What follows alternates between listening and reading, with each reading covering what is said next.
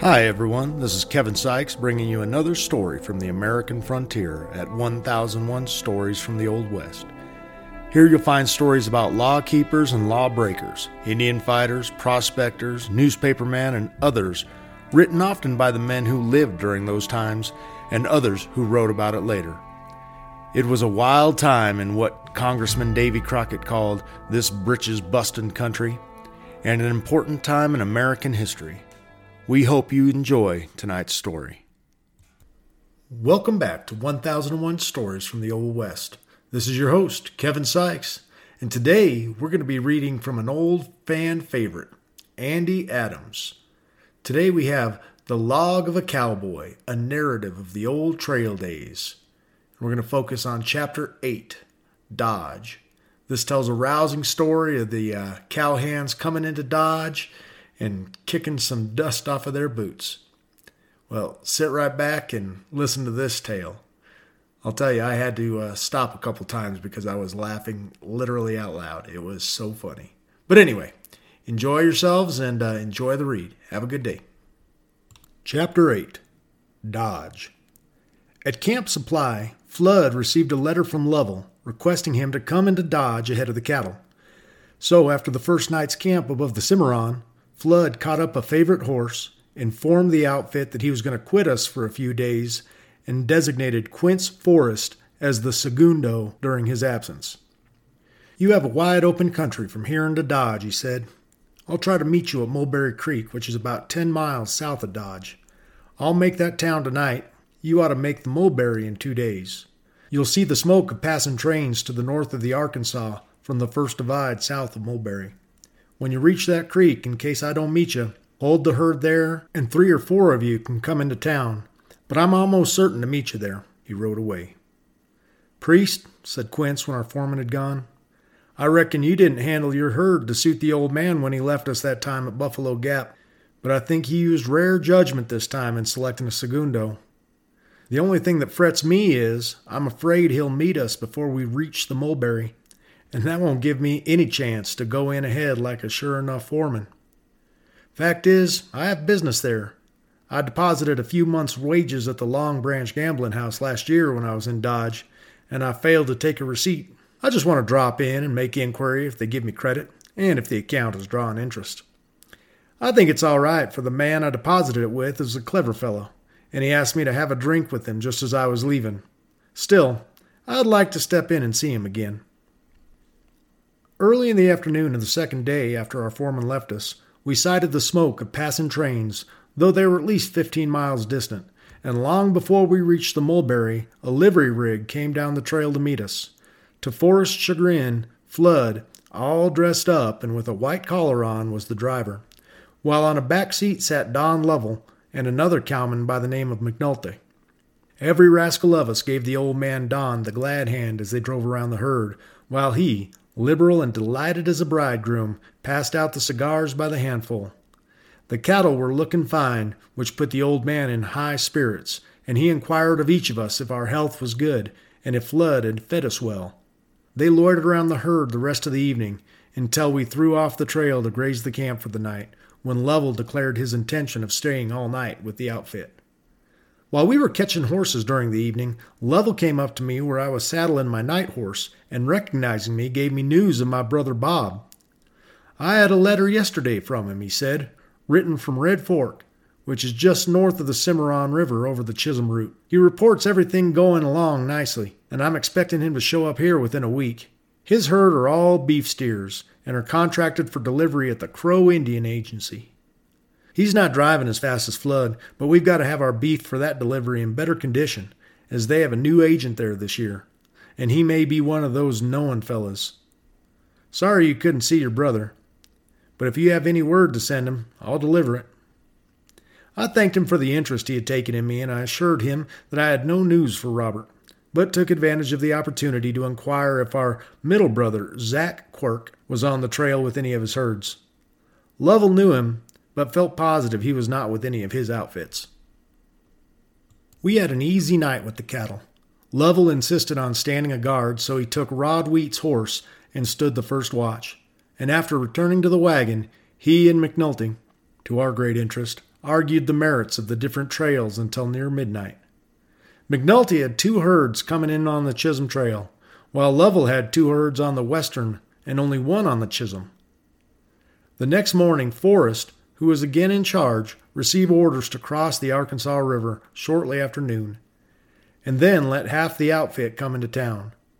The old trail crossed the river about a mile above the present town of Dodge City, Kansas. So when we changed horses at noon, the first and second guards caught up their top horses, ransacked their war bags, and donned their best toggery. We crossed the river about one o'clock in order to give the boys a good holiday, the stage of water making the river easily fordable. McCann, after dinner was over, drove down on the south side for the benefit of a bridge which spanned the river opposite the town. It was the first bridge he had been able to take advantage of in over a thousand miles of travel, and today he spurned the cattle ford as though he had never crossed at one.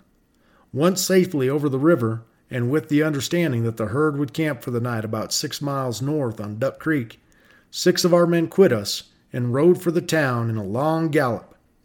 Before the rig left us in the morning, McNulty, who was thoroughly familiar with Dodge and an older man than Lovell, in a friendly and fatherly spirit, seeing that many of us were youngsters, had given us an earnest talk and plenty of good advice. I've been in Dodge every summer since 77, said the old cowman, and I can give you boys some points. Dodge is one town where the average bad man of the West not only finds his equal, but finds himself badly handicapped. The buffalo hunters and rangemen have protested against the iron rule of Dodge's peace officers, and nearly every protest has cost human life. Don't ever get the impression that you can ride your horses into a saloon or shoot out the lights in Dodge. It may go somewhere else, but it don't go there. So I want to warn you to behave yourselves. You can wear your six shooters into town, but you better leave them at the first place you stop hotel, livery, or business house. And when you leave town, call for your pistols, but don't ride out shooting. Leave that out. Most cowboys think it's an infringement on their rights to give up shooting in town, and if it is, it stands, for your six shooters are no match for Winchesters and buckshots, and Dodge's officers are as game a set of men as ever faced danger. Nearly a generation has passed since McNulty, the Texas cattle drover, gave our outfit this advice one June morning on the Mulberry. And in setting down this record, I have only to scan the roster of peace officials of Dodge City to admit its correctness. Among the names that graced the official roster during the brief span of the trail days were the brothers Ed, Jim, and Bat Masterson, Wyatt Earp, Jack Bridges, Doc Holliday, Charles Bassett, William Tilghman, Shotgun Collins, Joshua Webb, Mayor A.B. Webster, and mysterious Dave Mather. The puppets of no romance ever written can compare with these officers in fearlessness. And let it be understood, there were plenty to protest against their rule. Almost daily during the range season, some equally fearless individual defied them. Throw up your hands and surrender, said an officer to a Texas cowboy who had spurred an excitable horse until it was rearing and plunging in the street, leveling meanwhile a double barreled shotgun at the horseman. Not to you, you white livered SOB, was the instant reply, accompanied by a shot. The officer staggered back, mortally wounded, but recovered himself, and the next instant the cowboy reeled from his saddle, a load of buckshot through his breast. We'll return right after these sponsor messages.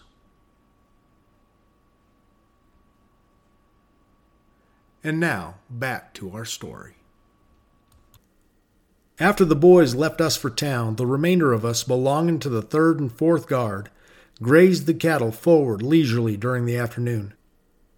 Through cattle herds were in sight up and down the river on either side, and on crossing the Mulberry the day before, we learned that several herds were holding out as far south as that stream, while McNulty had reported over 40 herds as having already passed northward on the trail.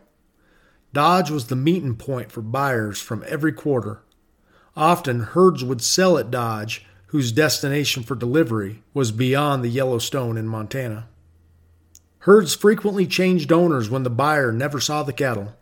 A yearling was a yearling, and a two year old was a two year old. And the seller's word that they were as good or better than the string I sold you last year was sufficient.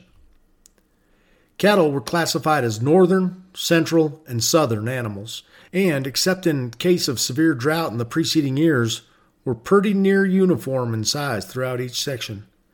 The prairie section of the state left its indelible imprint on the cattle bred in the open country, while the coast, as well as the piney woods and the blackjack sections, did the same, thus making the classification easy. McCann overtook us early in the evening, and being an obliging fellow, was induced by Forrest to stand the first guard with Honeyman, so as to make up the proper number of watches. Though, with only two men on guard at a time, for it was hardly possible that any of the others would return before daybreak. There was much to be seen in Dodge, and as losing a night's sleep on duty was considered nothing, in hilarious recreation, sleep would be entirely forgotten. McCann had not forgotten us, but had smuggled out a quart bottle to cut the alkali in our drinking water. But a quart amongst eight of us was not dangerous. So the night passed without incident, though we felt a growing impatience to get into town. As we expected, about sunrise the next morning, our men, off on holiday, rode into camp, having never closed an eye during the entire night. They brought word from Flood that the herd would only graze over to Saw Log Creek that day, so as to let the remainder of us have a day and night in town. Lovell would only advance half a month's wages, $25, to the man. It was ample for any personal needs, though we had nearly three months' wages due, and no one protested, for the old man was generally right in his decisions. According to their report, the boys had a hog killing time, old man Don having been out with them all night. It seems that McNulty stood in well with a class of practical jokers, which included the official of the town. And whenever there was anything on the tapis, he always got the word for himself and his friends. During breakfast, Fox Quarternight told this incident of the evening. Some professor, a professor in the occult sciences, I think he called himself, had written to the mayor to know what kind of a point Dodge would be for a lecture. The lecture would be free, but he also intimated that he had a card or two on the side up his sleeve, by which he expected to graft on some of the coin of the realm from his wayfaring man, as well as the citizen. The mayor turned the letter over to Bat Masterson, the city marshal, who answered it and invited the professor to come on, assuring him that he was deeply interested in the occult sciences personally and would take pleasure in securing him a hall and a date, besides announcing his coming through the papers. Well, he was billed to deliver his lecture last night. Those old longhorns, McNulty and Lovell, got us in the crowd, and while they didn't know exactly what was coming, they assured us that we couldn't afford to miss it. Well, at the appointed hour in the evening, the hall was packed, not over half being able to find seats. It is safe to say that there were over 500 men present, as it was announced for men only. Every gambler in town was there, with a fair sprinkling of cowmen and our tribe. At the appointed hour, Masterson, as chairman, rapped for order, and in a neat little speech announced the object of the meeting. Bat Masterson mentioned the lack of interest in the West in the higher arts and sciences, and bespoke our careful attention to the subject under consideration for the evening.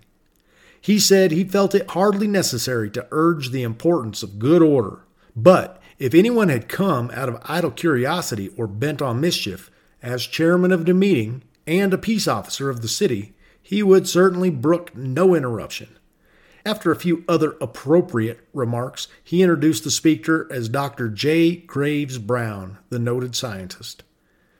The professor was an oily tongued fellow and led off on the prelude to his lecture, while the audience was as quiet as mice and as grave as owls.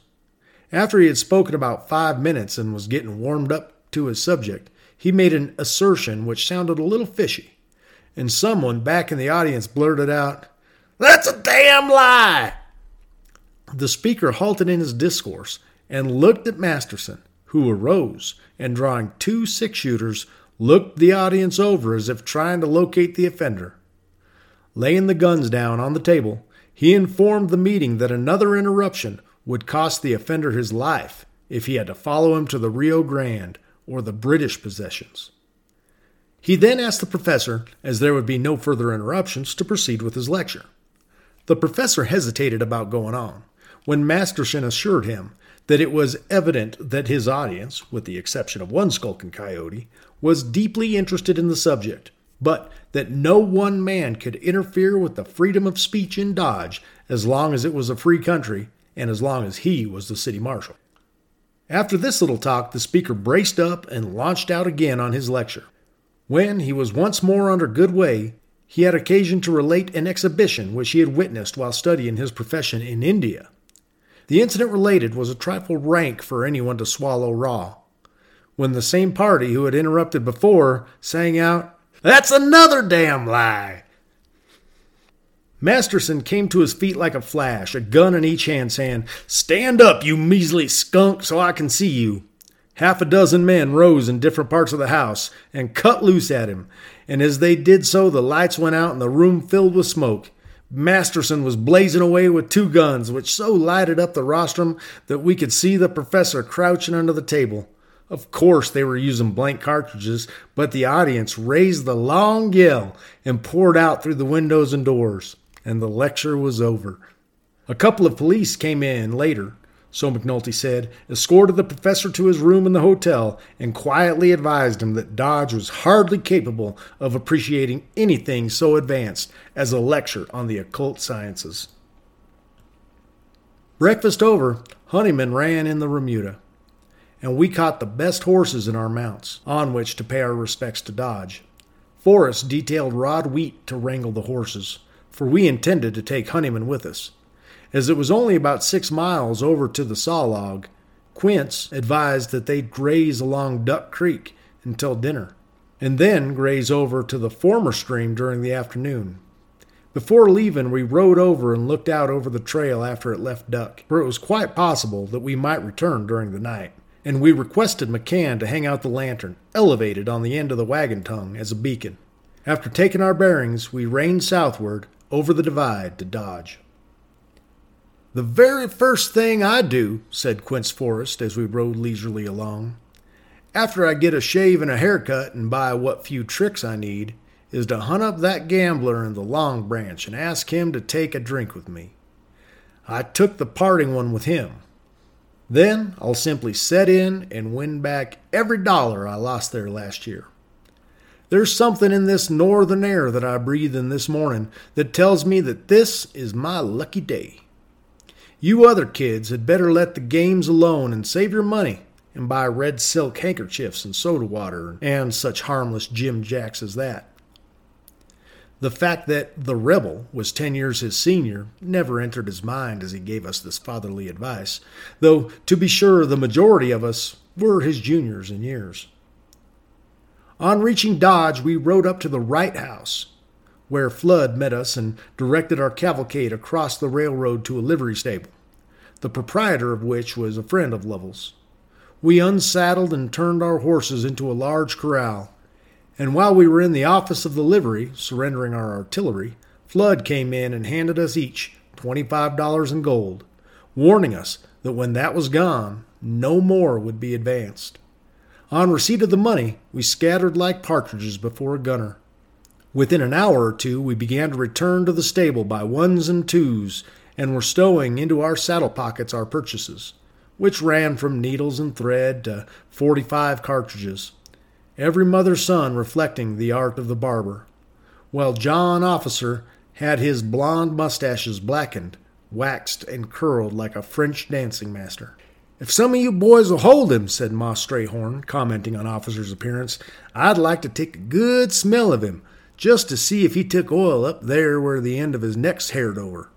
As Officer already had several drinks comfortably stowed away under his belt, and stood up strong six feet two, none of us volunteered.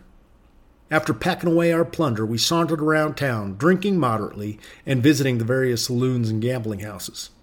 I clung to my bunkie. The rebel, during the rounds, for I had learned to like him, and had confidence that he would lead me into no indiscretions. At the Long Branch, we found Quince Forrest and Wyatt Roundtree playing the faro bank, the former keeping cases. They never recognized us, but were answering a great many questions asked by the dealer and lookout regarding the possible volume of the cattle drive that year. Down at another gambling house, the rebel met Ben Thompson, a faro dealer, not on duty, and an old cavalry comrade, and the two cronied around for an over an hour like long lost brothers, pledging anew their friendship over several social glasses, in which I was always included. There was no telling how long this reunion would have lasted, but, unhappily for my sake, Lovell, who had been asleep all the morning, started out to round us up for dinner with him at the Wright House, which was at that day a famous hostelry, patronized almost exclusively by the Texas cowmen and cattle buyers. We made the rounds of the gambling houses, looking for our crowd. We ran across three of the boys piking at a Monte game, who had come with us reluctantly. Then, guided by Lovell, we started for the Long Branch, where we felt certain we would find Forrest and Roundtree, if they had any money left. Forrest was broke, which made him ready to come, and Roundtree, though quite a winner, out of the deference to our employer's wishes, cashed in and joined us. Old man Don could hardly do enough for us, and before we could reach the Wright House, had lined us up at three different bars and while I had confidence in my navigable capacity, I found they were coming just a little too fast and free, seeing I had scarcely drunk anything in the three months but branch water. As we lined up at the Wright House bar for the final before dinner, the rebel, who was standing next to me, entered a waiver and took a cigar, which I understood to be a hint, and I did likewise. We had a splendid dinner.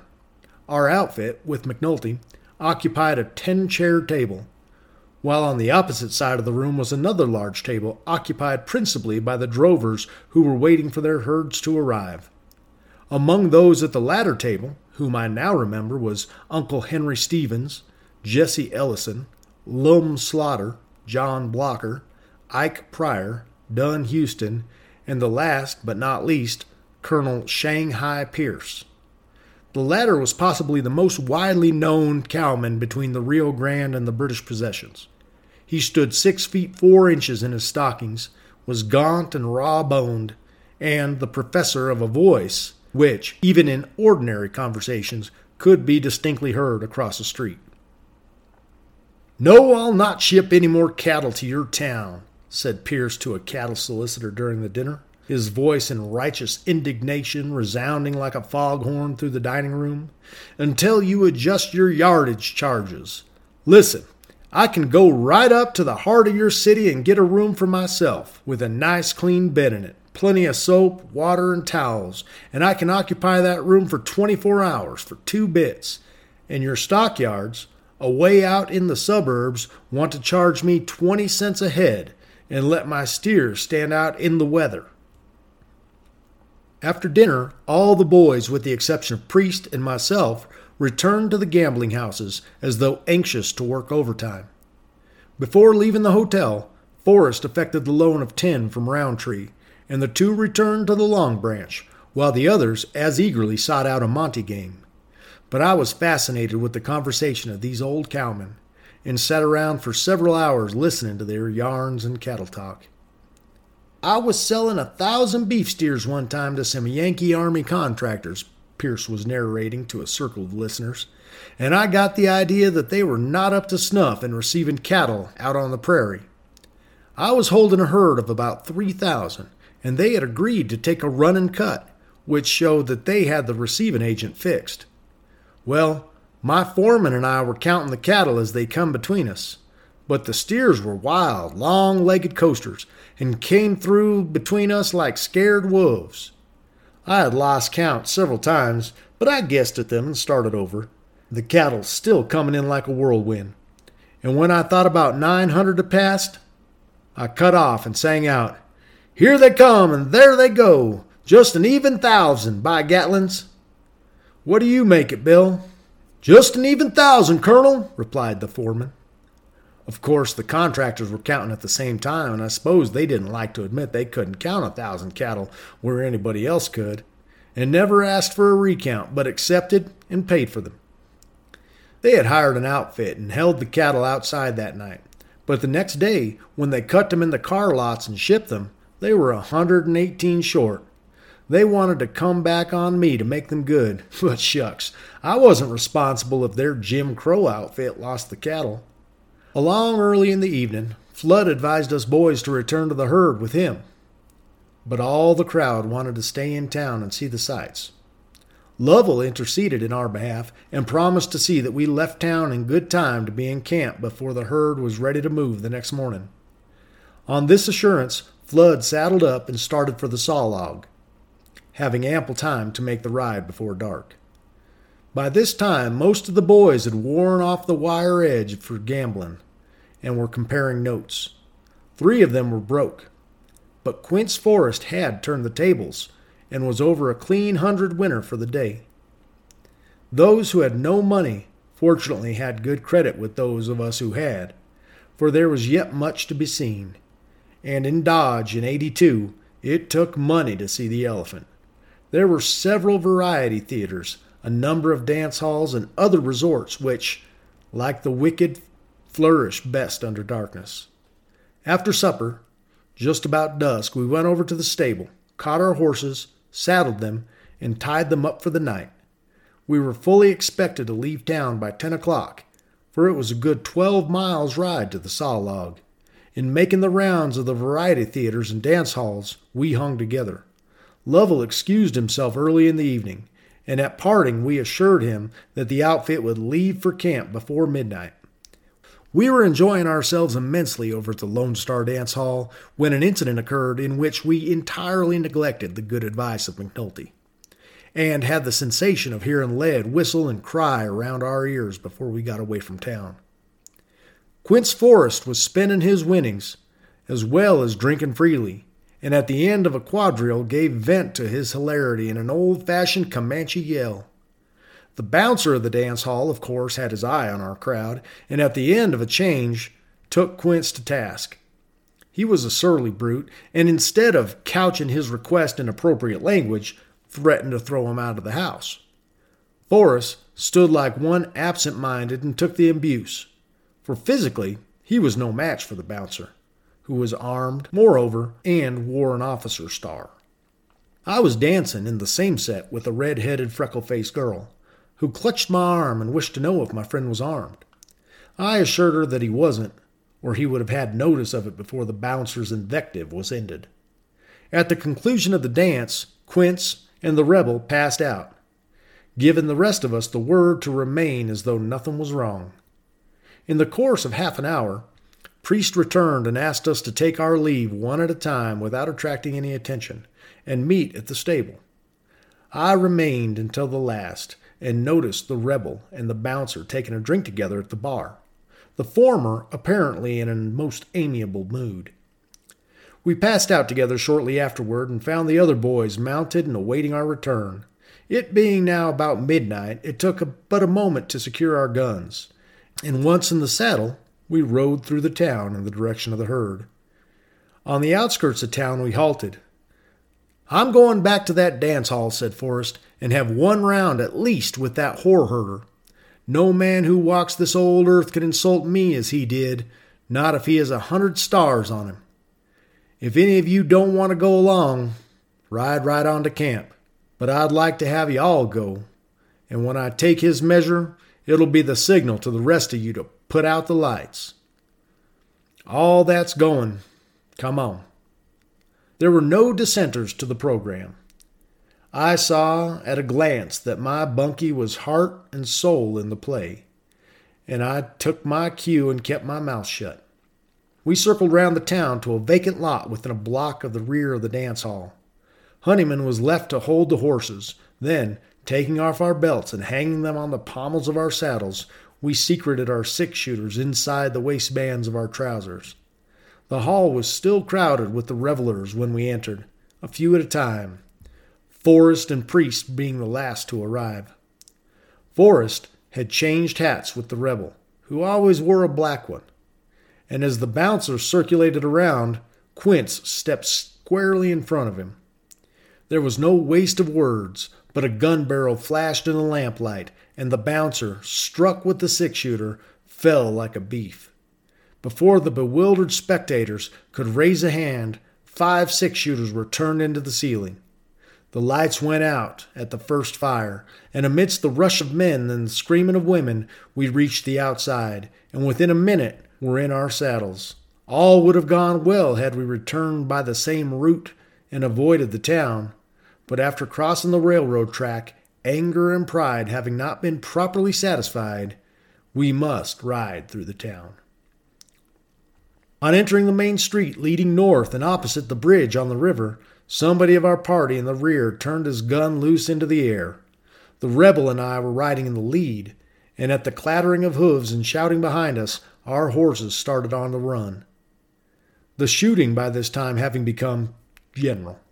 At the second street crossing, I noticed a rope of fire belching from a Winchester in the doorway of a store building. There was no doubt in my mind but we were the object of the manipulator of that carbine. And as we reached the next cross street, a man kneeling in the shadow of a building opened fire on us with a six shooter. Priest reined in his horse, not having wasted cartridges in the open air shooting, returned the compliment until he emptied his gun. By this time, every officer in the town was throwing lead after us, some which cried a little too close for comfort.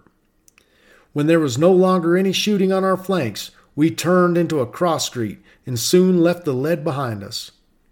At the outskirts of the town, we slowed up our horses and took it leisurely for a mile or so, when Quince Forrest halted us and said, I'm going to drop out here and see if anyone follows us.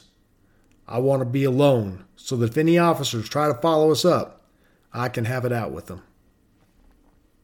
As there was no time to lose in parleying, and as he had a good horse, we rode away and left him. On reaching camp, we secured a few hours' sleep, but the next morning, to our surprise, Forrest failed to appear. We explained the situation to Flood, who said if he did not show up by noon, he would go back to look for him. We all felt positive that he would not dare go back to town, and if he was lost, as soon as the sun arose, he would be able to get his bearings. While we were nooning about seven miles north of the saw log, someone noticed a buggy coming up the trail. As it came nearer, we saw that there were two other occupants of the rig beside the driver. When it drew up, old Quince, still wearing Rebel's hat, stepped out of the rig, dragged out his saddle from under the seat, and invited his companions to dinner. They both declined. When Forrest, taking out his purse, handed a $20 gold piece to the driver with an oath. He then asked the other man what he owed him, but the latter very haughtily declined any recompense, and the conveyance drove away. I suppose you fellows don't know what all this means, said Quince as he filled a plate and sat down in the shade of the wagon. Well, that horse of mine got a bullet plugged into him last night as we were leaving town, and before I could get him to Duck Creek, he died on me. I carried my saddle and blankets until daylight, when I hid in a draw and waited for something to turn up. I thought some of you would come back and look for me sometime, for I knew you wouldn't understand it. When all of a sudden here comes this livery rig along with that drummer, going out to Jetmore, I believe he said. I explained what I wanted, but he decided that his business was more important than mine and refused me. I referred the matter to Judge Colt, and the judge decided that it was more important that I overtake this herd. I'd have made him take pay, too, only he acted so mean about it. After dinner, fearing arrest, Forrest took a horse and rode on ahead to the Solomon River. We were a glum outfit that afternoon, but after a good night's rest, we were again fresh as daisies. When McCann started to get breakfast, he hung his coat on the end of the wagon rod while he went for a bucket of water. During his absence, John Officer was noticed slipping something into Barney's coat pocket. And after breakfast, when our cook went to his coat for his tobacco, he unearthed a lady's cambric handkerchief, nicely embroidered, and a silver mounted garter. He looked at the articles a moment and, grasping the situation at a glance, ran his eye over the outfit for the culprit. But there was not a word or a smile. He walked over and threw the articles into the fire, remarking, Good whiskey and bad women will be the ruin of you varmints yet. And let that be a lesson to you all. Good whiskey and bad women will be the ruin of you yet. What a story. Andy Adams is one heck of a storyteller, and I am glad to share him with you. Well, thanks again for listening. Tune in for next week, and we'll have another one. Don't forget to leave your likes and join us on Patreon. Have a day. Thanks for joining us at 1001 Stories from the Old West. If you enjoyed this episode, please do send us a review. This is your host, Kevin Sikes, speaking on behalf of the 1001 Stories Network. Take care, and we'll be back soon with a brand new story.